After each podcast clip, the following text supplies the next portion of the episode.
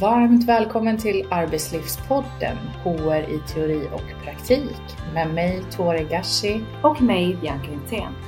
Vi är två studenter som studerar vårt sista år på personal och arbetslivsprogrammet på Högskolan Kristianstad. Idag har vi med Anna Karlsson från HR Digi och vi kommer att prata om HR och digitalisering. Jätte, jättespännande, verkligen nutid, eh, mycket prat om HR och digitalisering och eh, jag vet inte om vi ska kalla det för att det är en trend eller om det är framtid. Välkommen Anna! Tack så hemskt mycket, jag skulle säga nutid. det är verkligen, det är verkligen. nutid. Ja. Kan du berätta lite om dig själv och liksom hur har du kommit in på HR och digitalisering? Oj, oj, oj, det är en lång historia, men jag ska ta, försöka ta den lite kort. Jag eh, har jobbat i, jag kommer från IT-branschen från början. Eh, sen har jag en stor del av min karriär jobbat som ledare. Eh, jag älskar eh, team, att få team att växa. Eh, och har jobbat eh, under också, det var ungefär tio år, så jobbade med, med företagsförvärv. Jag jobbade på ett stort IT-bolag och där köpte man olika företag.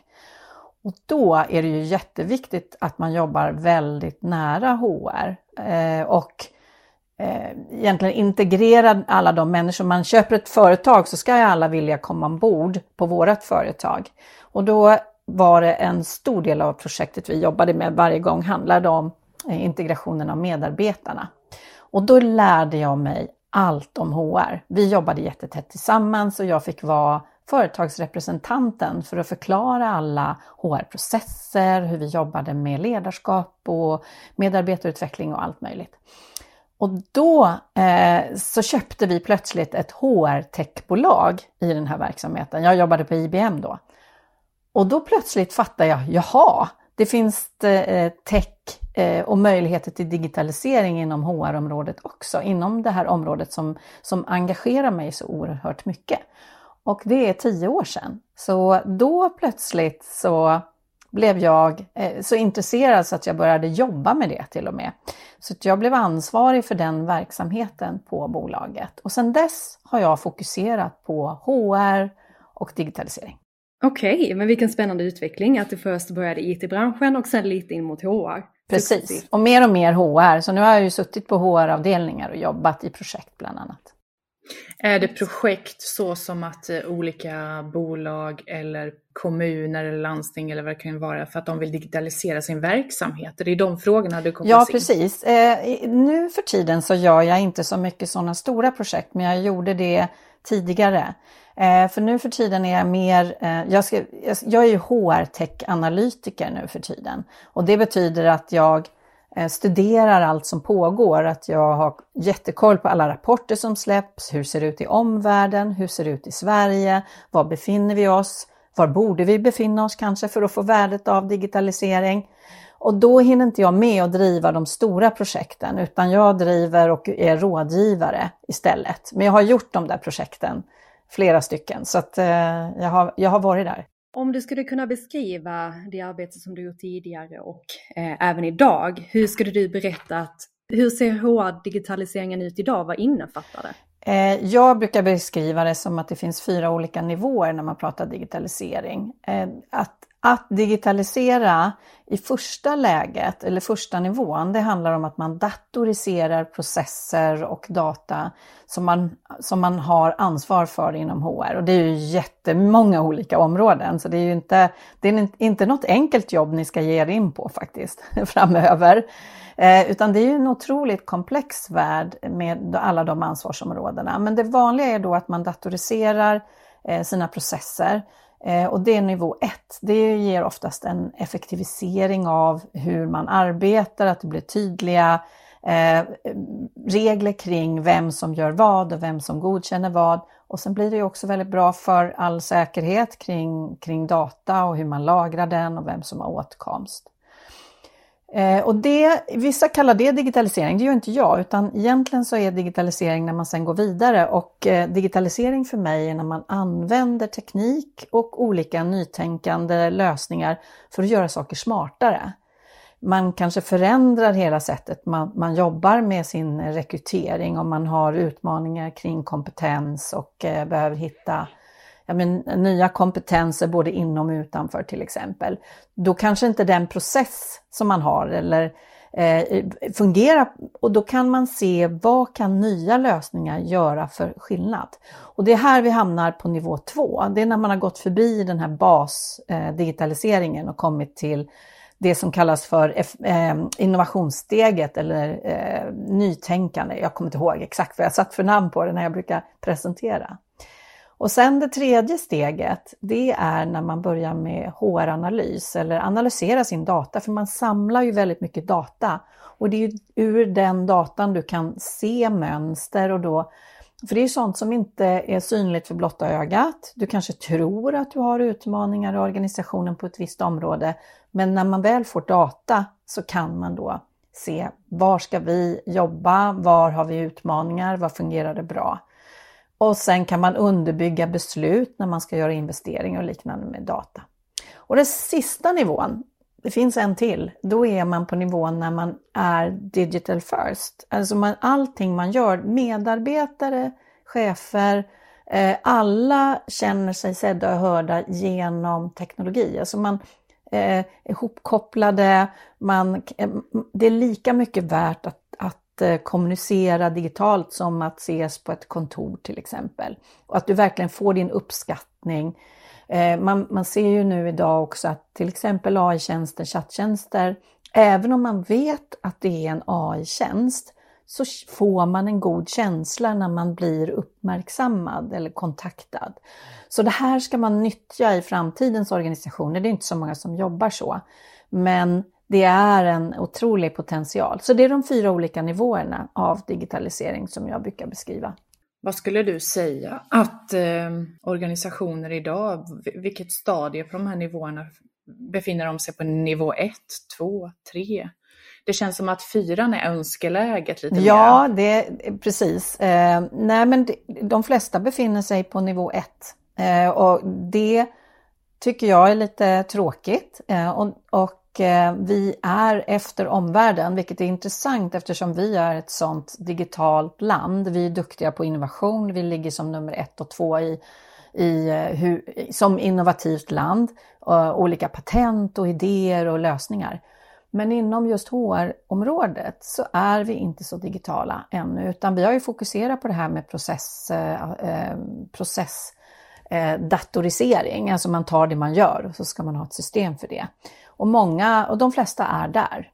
Eh, jag, jag brukar använda mig av en rapport som heter eh, Kranet eller Cranet eh, som är Göteborgs universitet som leder den svenska delen och de undersöker Sverige och ser, och sen är det gjort samma undersökning i 40 länder tror jag. Eh, och de, i förra årets rapport, då säger vi att vi är 26 procent använder eh, alltså är digitaliserade på nivå 1, den jämförbara nivån där, i Sverige. Medan i eh, Danmark så är det 39 procent, så de ligger ju inte superlångt framme heller. Men i Schweiz, där är det 80 procent. Så om man inte, man, vi sliter med det här att vi har inte börjat tillräckligt tidigt. Och det finns många orsaker till det. Eh, kanske hur utbildningen ser ut, det får ni säga. Hur mycket digitalisering är det i er utbildning? Jag tror inte ni har någon speciellt. Nej, ni skakar på huvudet. det är fortfarande inte riktigt konkretiserat inne i utbildningen. Frågan har ju väckts och mm. intresset finns. Sen hur det ska konkretiseras för att det ska bli värdefullt i en teoretisk utbildning tror jag är en liten utmaning. Men man är nog eh, ute i de olika programmen tror jag och kollar på detta och undersöker detta lite. Ehm, det finns ju också ett intresse eftersom mm. oftast är vi ju yngre generationer nu ute på lärosätena. Det finns ju ett intresse för digitalisering och att det ska vara effektivt och så vidare. Så att jag tänker att ehm, många kommer nog att eh, tänka mm. på digitalisering mm. när man väl kommer till en arbetsplats. Mm. Ja, ni, många är ju som precis i den generationen, då är man uppfödd med att vara van vid att ha eh, teknologi som stöttar i, i, väldigt mycket olika aktiviteter. Så det är ett, eh, vi hoppas på det också, vi som då är lite äldre och eh, driver de här frågorna. Att, att, det ska, att det ska naturligt utvecklas. men det är ju också att för att få till den här eh, digitaliseringen, du måste ju börja på något sätt med den här basen då. Och det kostar ganska mycket. Alltså, att implementera ett HR-system som det ofta då handlar om. Eh, att man kanske har ett lönesystem från tidigare och sen ska man försöka börja med, med någonting annat. Det är dyrt. Eh, och det är inte alltid så att man ser eh, och kan förklara värdet förrän man har kommit vidare. Det är först när man egentligen blir mer innovativ och kan skapa förändringar baserat på data till exempel. Det är ju då värdet kommer. Men det är en hel del det är som den där husgrunden man måste bygga först och eh, dra avlopp och sånt. Det, det, är liksom sånt som bara måste finnas för att ett hus ska fungera. Men det är inte det som är det roliga eller det som gör huset, eh, om man säger så. Jag tänkte på när du pratar lite om att vi ligger så långt efter gentemot övriga världen. Kan man också prata om att det finns en rädsla för den här förändringen till digitalisera så mycket? Ligger det någon rädsla i detta hos människor eller vad har du mött? Vad skulle du säga i analysen? Eller bara att det är en kostsam process som man inte vill dra på Nej, sig? Nej, jag tror det snarare handlar om att eh, det är återigen från den här samma studie så, så kan man se att i Sverige så alla som jobbar inom HR, eller 69 procent tror jag det är, eh, om jag kommer ihåg i huvudet, eh, kommer från eh, personalvetarprogrammet. Eh, och de flesta gör karriär inom HR från hela vägen. Det betyder att vi har inte så mycket inflöde av andra typer av kompetenser inom HR. men har valt att behålla sitt skrå väldigt, väldigt HR, eh, Eh, eller väldigt, ja men mycket kring beteendevetenskap och psykologi och den typen av frågeställningar, de mjuka frågorna. Och de som vill jobba med det och väljer det, jag, jag tror inte man har så stort intresse av tekniken på det sättet. Så att man, det är en barriär då att ta sig in i det. Att det är inte en rädsla men en osäkerhet. Och det är inte det första man prioriterar. Eh, och man, man har ju inga heller role models som kan visa upp hur, hur de har fått till det bra. Och det är det som lite grann att det är ingen som går att visa vägen. Utan eh, alla måste lite börja själva, lära sig, förstå. Eh, och och sen just att kunna argumentera då, då är det dyrt, då är det svårt. Då kanske man blir kvar i detsamma eller gör ett väldigt enkelt insteg på något sätt. Men det är mycket handlar om då vilka jobbar inom HR, eh, vad har man för utbildning, hur har man skapat, hur mycket andra roller har man haft eller är man en ren eh, HR-person som har skolats inom den här världen? Men ni får komma och ändra på det. Ja, jag tänkte på det för jag lyssnade på ett avsnitt eh, från, från podden som du har i morse som handlade lite om eh, förändringsprocesser. Eh, där man då diskuterade att digitalisering är också en del av en förändringsprocess, eller det är en förändringsprocess. Och att kanske utmaningen i det här, det är ju kanske också att det är en så pass stor process, tänker jag, eh, som mm. också blir ett steg att ta. Man brukar prata om att ett HR eh, digitaliseringsprojekt, när man ska börja, när man ska börja med det här stora, så är det ofta för det första det största projekt som HR någonsin drivit. Eh, det är också eh, det enda projekt som berör alla medarbetare. Så att det blir väldigt, det är ju stort och det är då man måste tänka efter hur man bedriver de projekten. Och har man aldrig gjort ett sånt förut så är det ju, tänker jag, att det är inte det det är inte så att man är jättekaxig då kanske. Eh, man behöver hjälp, man behöver förstå, man behöver stöttning. Man behöver också argumentera för att ta in hjälp utifrån kanske, om man inte har den själv. Så det är, det, för den där förändringshanteringen, det är ju det viktigaste eh, i de här typerna av projekt. Eh, jag tänker också att eh, kan det möjligtvis också vara som så att det är många HR som är ensamma på sin post? nu, vi, nu pratar jag om digitalisering, men oftast är de ju ensam på sin post, vilket betyder att då behöver de även vara, alltså, jobba med bredden inom HR. Och det är ju, då är en, av, en del av det är ju digitalisering då. Eh, att man inte riktigt har tiden för att liksom, jag kan se ibland att det är många HR som sitter ensamma i ett bolag, runt 50, 80, 100 pers. Och kanske det, det, blir så svårt att göra den här, den här, typen av förändring när man ändå har så mycket annat HR-ansvar inom organisationen. Eh, får du kanske lite sådana frågor eller kunder? Eller, ja. ja, och sen har det varit för den typen av storlek på organisationen då man både är ensam och då, ja men du, du hålla näsan över vattenytan är det väl man, man mest fokuserar på. För det är alltid saker som brinner mer än det här digitaliseringsprojektet. Då måste man ha ett väldigt stort intresse själv för att kunna och orka dra igång det. Dessutom så är det först senaste jag ska säga, två åren, tre åren som det har funnits HR-system som ens passar för den typen av organisation. Så innan så var det inte riktigt möjligt. Men nu finns det eh, stöd eller system som du kan använda dig av för att komma till, till den här första digitaliseringsnivån. Ja, så det är många faktorer och också att vi även då är färre antal HR-personer per medarbetare i Sverige än vad omvärlden är. Eh, det är också från den samma studie. Så det, det är också intressant. Vi kanske har varit lite duktiga. Rationaliserat bort oss. Eh, det, ska, det får inte kosta så mycket trots att eh, medarbetarna är ju den viktigaste resursen i de flesta organisationer. Det är ju inte så att det jag menar, vad är det för typ av verksamheter vi bedriver nu för tiden? Jo, det är ju människorna och hjärnorna vi, vi använder oss av, av i verksamheten. Så, men ändå så har vi inte riktigt, nej men det är många faktorer. Absolut, och, och sen andra sidan så kan jag tänka mig att långsiktigt om man nu implementerar processer, alltså digitaliserar HR-verksamheten och även andra delar av verksamheten, att i ett långsiktigt perspektiv så kommer det ju förhoppningsvis underlätta väldigt mycket. Eh, så det är väl lite det. Vi pratar om den här steg nummer fyra, ja, där man ja, ser precis, värdet i precis. det. Ja, men jag tänker också, vi pratar om väldigt många fördelar med eh, att digitalisera HR-processer. Finns det några nackdelar överhuvudtaget? Nej, eller nej jag skojar.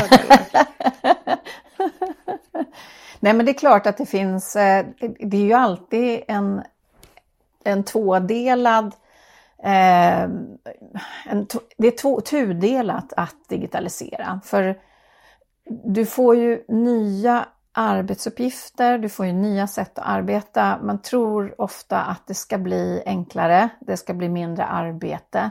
Men det är inte säkert att det blir det och det beror väldigt mycket på hur man har byggt upp sitt projekt. Men i många lägen så ser man att arbetsbelastningen mm, när man bygger upp sitt system kan landa på andra och att man komplicerar det, det vill säga det blir tyngre eh, arbetsuppgifter. Man har, jag menar, där jag har varit har varit till exempel så att ja, men det var ju enkelt för alla medarbetare och chefer att gå in på HR-kontoret. Eh, det här var i olika länder.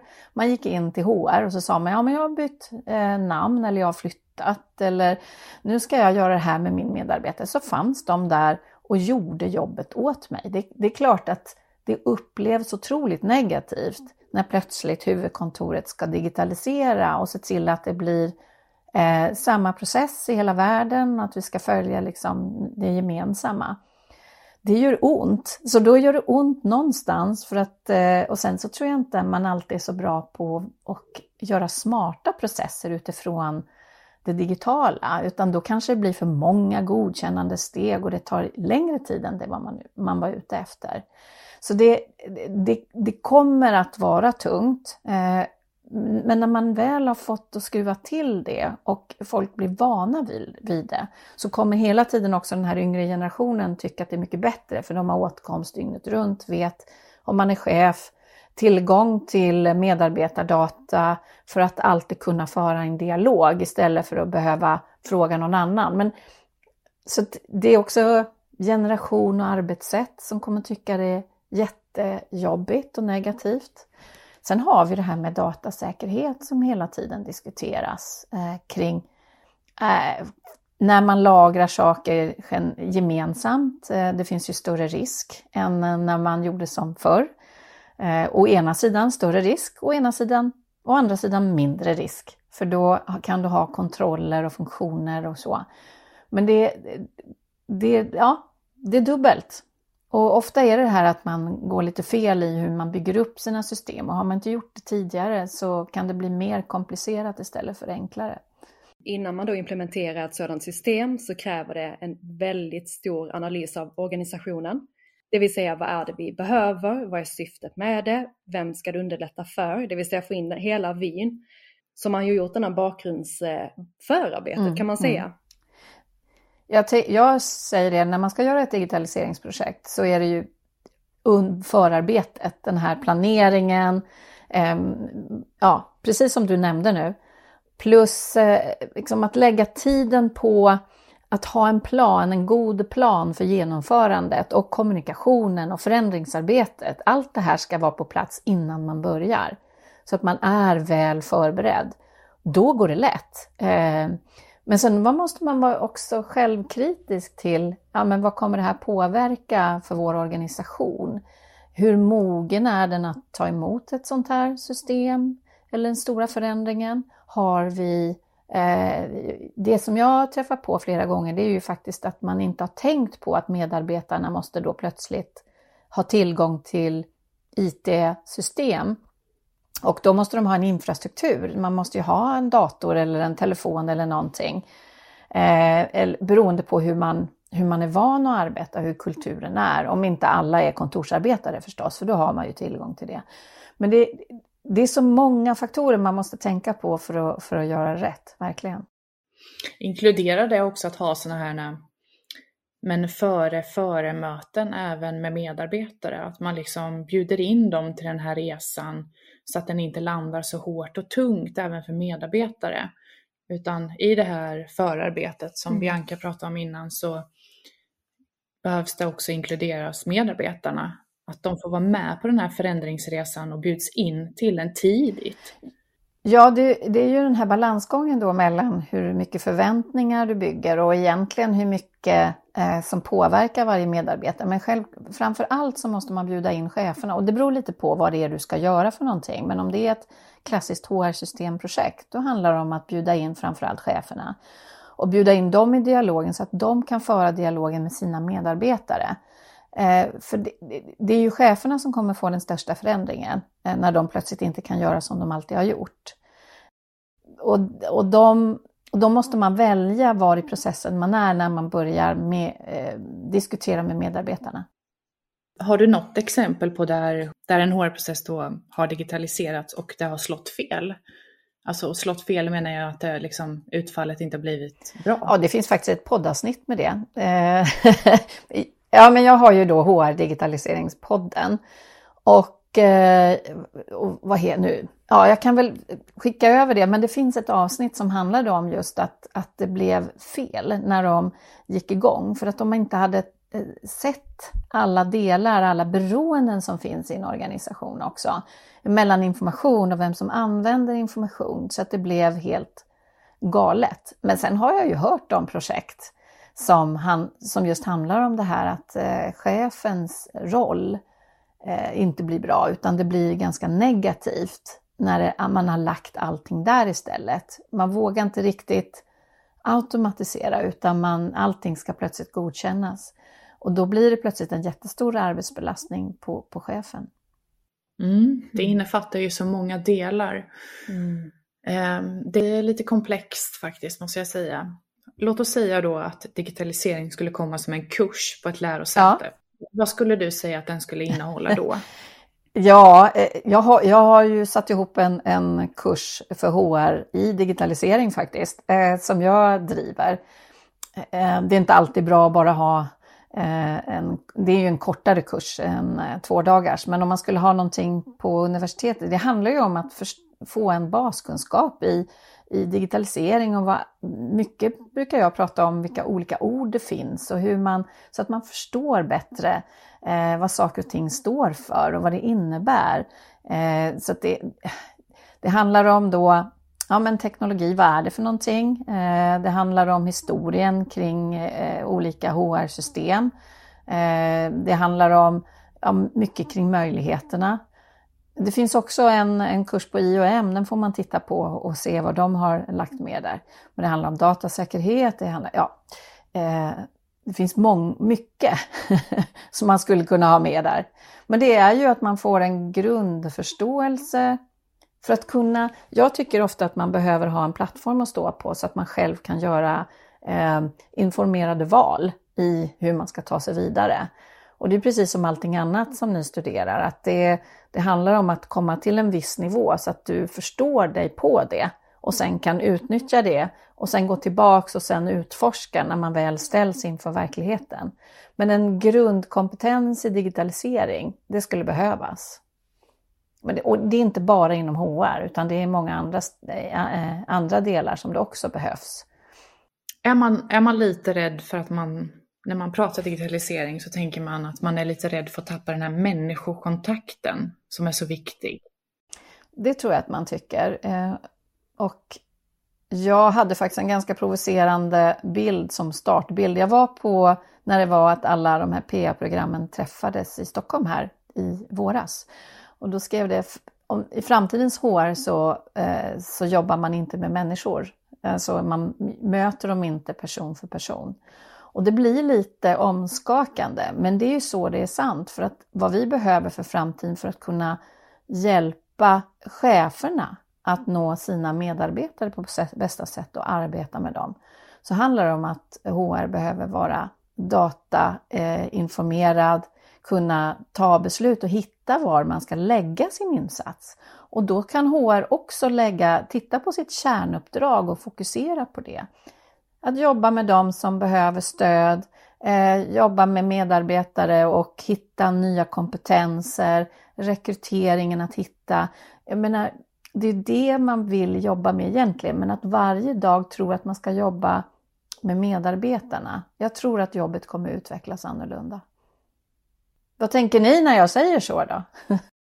Jag tänker ju direkt på det här med bilden av HR som mm. kan vara lite Eh, delad, om man, om man ska säga så. För att en del tror att HR, HR kan man ringa vilka problem man än har som medarbetare då. Eh, och en del eh, ser ju att jag, jag är ju arbetsgivarrepresentant och jag stödjer chefer i organisationen. Så det, den är ju lite delad den här uppfattningen. Vi är inte riktigt på alltså, en enhetlig bild av HR, utan den är ju hela tiden delad. Och det, det, tror jag att organisationer i sig har ett eh, arbete att jobba med, med sin egen HR, om det är en eller två eller om det är en hel avdelning. Att eh, hur man ser på HR och vad HR är och vad betyder det hos dem. Det är ju endast där jag vet inte, vad tänker du när jag svarar på detta viset? men jag tänker att det här är, det här är så... Det, det hänger ihop med vem som har valt att jobba i det här yrket. Man vill ju möta människor och då kanske man säger ja fast man borde säga nej och peka på ett... Ja men du hittar informationen här. Det, jag har sett många sådana projekt när man ska när man har gjort på ett visst sätt, man har ett visst beteende i organisationen i hur man, att man alltid finns där och ställer gärna upp. Och det gör vi ju alla. Men för att kunna förändra så måste man säga nej och säga att ja, men här finns det här, här finns den här informationen. Det är likadant för chefer. De måste också säga nej och peka på var resurserna finns när det inte är de själva som ska göra jobbet. Men det är så lätt att man halkar tillbaks och fortsätter vara den som man tycker är den snälla. Men det är ju inte snällt mot organisationen. Det, det, är snällt i ögonblicket, men inte för att organisationen ska få använda den kapacitet som HR-personerna har. Så jag tycker, det, jag tycker det är slöseri med resurser om vi fortsätter att jobba på samma sätt och inte sätter ner foten och, och gör rätt saker. Ja, men absolut. Vi, eh, jag vet inte, jag skulle säga att det kanske går lite hand i hand med ett avsnitt vi hade tidigare där vi pratade om um, HR-praktikers vardag. Mm. Där man gör en åtskillnad mellan den mer operativa delen av HR-arbetet och lite mer den strategiska. Och att den strategiska um, allt oftare hamnar i skymundan för att HR är då chefens främsta um, eh, ska jag säga, bollplank eller stödjer. Och, och, att man då tappar den strategiska biten eftersom att man jobbar med att släcka bränder. Mm. Ja, jag, jag bara kommer att tänka på det när vi pratar om detta. Ja, och ännu mer intressant nu när vi har Anna med här. Men om du skulle få en sån bred fråga så som mm. vad betyder HR för dig? Hur skulle du liksom formulera om någon skulle fråga dig vad är HR? Nu har du nischat dig lite inom digitalisering, men om du bara, så du bara skulle få svara på den frågan och vad, vad skulle jag du säga? Att det, eller jag säger, eh, jag tänker att det, HR är den del av organisationen som har fokus på medarbetare, beteende, psykologi. Hur har vi bäst kompetens på rätt plats? Hur hittar vi? Hur utvecklar vi? Det finns så mycket arbetsuppgifter och man har sin kompetens kring beteende och psykologi och liknande. Och är en oerhört bra komplement till övriga, men det gäller att använda den här kraften man har smart. Så jag är tillbaka till det här att man måste vara strateg och sen försöka automatisera eh, de eh, operationella aktiviteterna så mycket som möjligt så man får tid för det här strategiska. Man får inte tappa det. För den, den, om man sitter i en ledningsgrupp så behöver vi det mänskliga perspektivet för människorna det är det jag brukar prata om, att digitalisering ger utrymme för det mänskliga. För att då kan du fokusera på de saker som gör skillnad för organisationen. Var det flummigt? jag känner att jag följer med i det. Jag hänger också med i det ehm, och eh, tycker ju att du givetvis har rätt för har man skapat effektiva och bra system och bra processer så ger det ju utrymme till att faktiskt syssla med kärnverksamheten bättre. Mm. Ehm, och det är egentligen det man vill göra som mest. Oavsett vilket bolag man är. Man vill ju syssla med sin kärnverksamhet som mest och ha tid för det som mest. Eh, och kanske som chef då finnas där ute bland medarbetare och inte bara lägga tid på administrativa delar eller vad det nu kan vara. Så allt i allo så vill man ha mer tid till sin kärnverksamhet. Mm. Skulle du säga att digitalisering är det? Att det ger utrymme till det då? Och nu, nu vet vi att vi nämnde att Sverige kanske inte ligger i framkant när det kommer till digitalisering överlag. Men om vi ändå skulle kunna titta på eh, där man faktiskt har digitaliserat och använder det i hög grad. Har du sett att det har påverkat HR-rollen eller på vilket sätt har det påverkat HR-rollerna? Ja, det har det verkligen gjort och oftast är det första steget att man, eh, man blir så intresserad av den information som finns i systemen.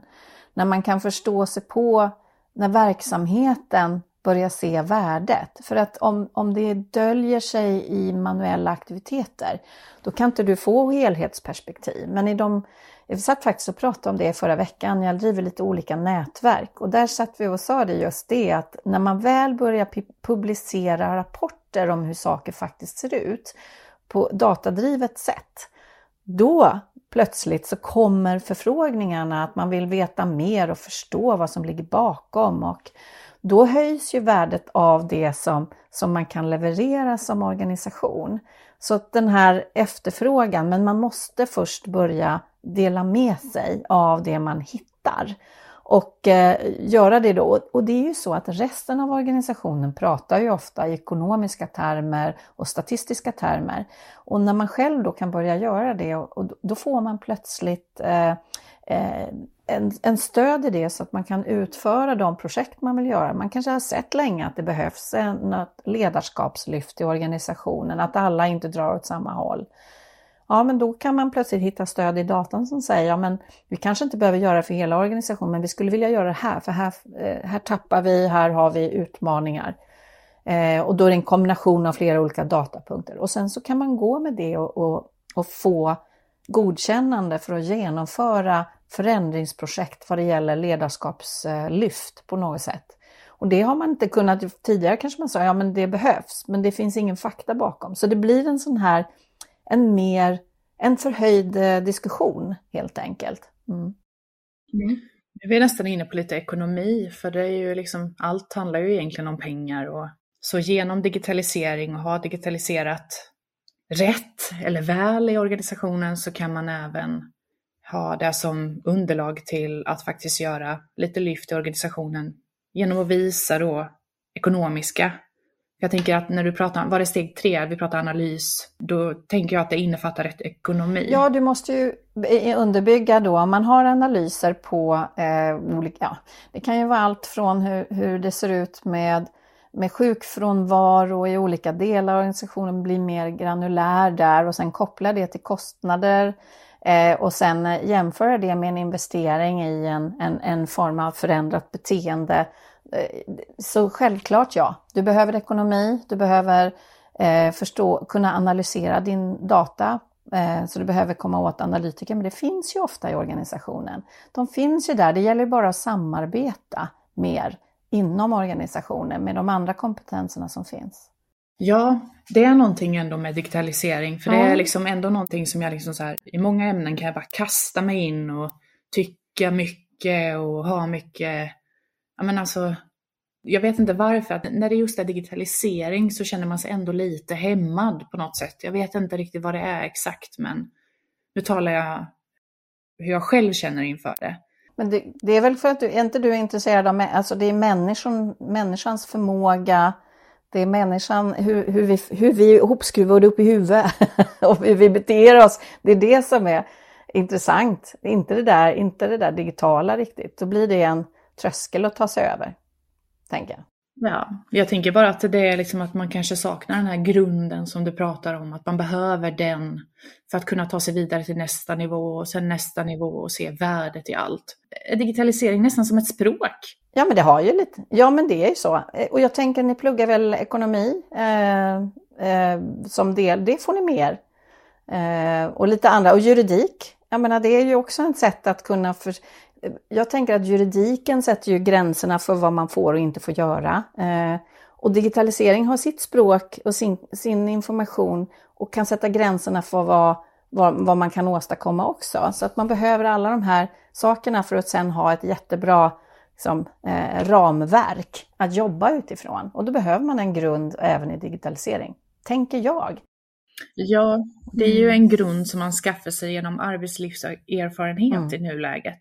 Utan det, är liksom, det kommer ju bli som så för oss, för vi har ju inte det i våra program mm. idag. Och jag vet inte riktigt hur många program i Sverige som har det. Det blir ju någonting som man får lära sig i praktiken bara helt enkelt mm. genom att komma ut och jobba. Mm. Och då är då som jag ser utmaningen, för det finns, jag tror jag har hört om ett program som har digitalisering med i någon form i, hela Sverige, bland alla de som finns. Och då är ju utmaningen då att man kommer till en arbetsplats där ingen har det heller, för att alla har kommit från lite samma, det är ju inte några ingenjörer som jobbar på HR-avdelningen till exempel, som har med sig den här, det här språket. Och då måste man förvärva det på något annat sätt och det är få som har gjort det hittills, utan oftast så driver man ju ett, ett projekt för digitalisering genom att ta in ett konsultbolag som kommer in, genomför och går igen. Eh, och då har man inte riktigt Eh, löst den här långsiktiga eh, utmaningen och kan inte lyfta sig riktigt utan då har man mer ett, ett system som man använder sig av. Och eh, då hamnar ofta de systemen och blir lite icke uppdaterade och eh, man liksom tappar kraften och så blir det bara ett problem istället för att man har ett fokus på det här att eh, ja, vad kan digitalisering hjälpa oss med i den här frågan? Att alltid ta med den i, i, i, sina aktiviteter och dialoger. Så kanske man skulle få skillnad. Men då måste man ju också veta vad, vad är möjligheterna? Då kan man lyssna på podden min, så kan man lära sig lite. Ja, ja det brukar vi göra. Ja, det brukar vi göra. Det är en mm. jättebra podd. Um, och den behövs mm. sannerligen. Och, uh, men det finns väldigt mycket värdefullt i digitalisering och särskilt inom HR det är jättekul att prata om det här värdet. Eh, men det är som sagt, det är ju bra att du har delat upp det sådär, de här fyra mm. stegen. Och då säger jag att man kan, behöver ju inte vänta, alltså, eh, man behöver inte vänta med analysen till, till man har gjort all sin innovation. Det är mer att i mognadsgrad så li, ligger de i den här ordningen. Man måste börja på ett i alla fall. Man måste datorisera eh, sin sina processer och sin data. Det är liksom steg ett. Men sen så blir det ju mer att man kan börja med delvisa analyser. Eh, och, eh, och så hittar man, ja men här saknar vi information. Ja men då måste man ju backa ner och se vad är det vi behöver förändra för att kunna samla data på ett klokt sätt utan att det blir en belastning. Eh, eller hur, var kan den komma ifrån? Har vi redan? Och så. Så lite som egentligen kanske skulle vara en cirkel och det är inte jag som har kommit på de här nivåerna. Det är Ulrich som också pratar om HR Business Par, honom har ni väl studerat där på skolan. Han har faktiskt skrivit ihop den här modellen också. Han använder den inte så ofta men jag behövde något bra ramverk att kunna diskutera utifrån. Det är ett jätte, jättespännande ämne. Det mm. liksom kommer nog följa med oss vardagligen resten av livet. Mm. Eh, och om inte annat ett jättebra examensarbete för någon Definitivt. som är sugen på att fördjupa sig lite mer i digitaliseringens värde inom HR. Jätte, jättespännande. Men vi brukar avsluta vår eh, podd med att ändå ställa frågan eller gärna kanske få höra lite vad du skulle kunna tänka dig ge för tips till eh, studerande inom PA-programmet. Om det skulle vara något tips du skulle ge, vad skulle du ge för tips då till oss som studerar PA? Att eh, även om det inte finns med digitalisering på, eh, i era program praktiskt så skulle jag eh, börja titta på det själv. Att eh, ta med mig det, för jag tror att det är nödvändigt i framtiden. Allting kommer att bygga på, att, eh, på det digitala. Även om vi inte gör det riktigt än. Så på något sätt att kunna eh, börja ta till sig det eh, så att ni kan vara de som driver den här förändringen i organisationerna och inte känner er obekväma. Utan kanske tänka, vad skulle digitalisering, kan det hjälpa här? Eh, och, och, på det sättet, eh, det finns ju en jättebra ny bok som jag kan tipsa om och det är ju Katarina Berg på Spotify och, och som står som författare. Men de är ju ett helt team som har skrivit en bok som heter Bold. Eh, och den boken beskriver en, eh, ett fantastiskt sätt att se på värdet av det digitala för en verksamhet. Nu har ju de fördelen att de, eh, de är ett digitalt bolag från början och det är ju en väldigt stor skillnad om du är ett industribolag som har funnits i hundra år och ska förändra dig. Men man kan få väldigt mycket idéer och tankar från den här boken, så den kan jag rekommendera. Oj, vad intressant. Vad, vad hette boken? Den heter Bold, B-O-L-D. Ja. Bold. Just det, och den har jag faktiskt stött på lite där många har en bra upplevelse mm. av den. Ehm, så jättebra tips. Superbra tips. Det är så... Ja. Jag vet inte om jag är den där lilla rädda. Nej. inte efter idag. Bra. Inte efter idag. Nej, nu är jag nyfiken och ska ta mig an. Ja, så himla roligt. Tack Anna. Vi är så glada över att du har velat komma till vår podd och berätta om digitalisering och de utmaningar och framtidsvisioner som finns. Jättestort tack! Och jättekul att få vara med, för jag tycker det här är en så viktig fråga. Och speciellt då för er som studerar. Så tack för att ni bjöd in mig. Tack, tack så mycket. Tack för att du lyssnat på Arbetslivspodden HR i teori och praktik med mig, Bianca Hultén. Och med mig, Tore Gashi.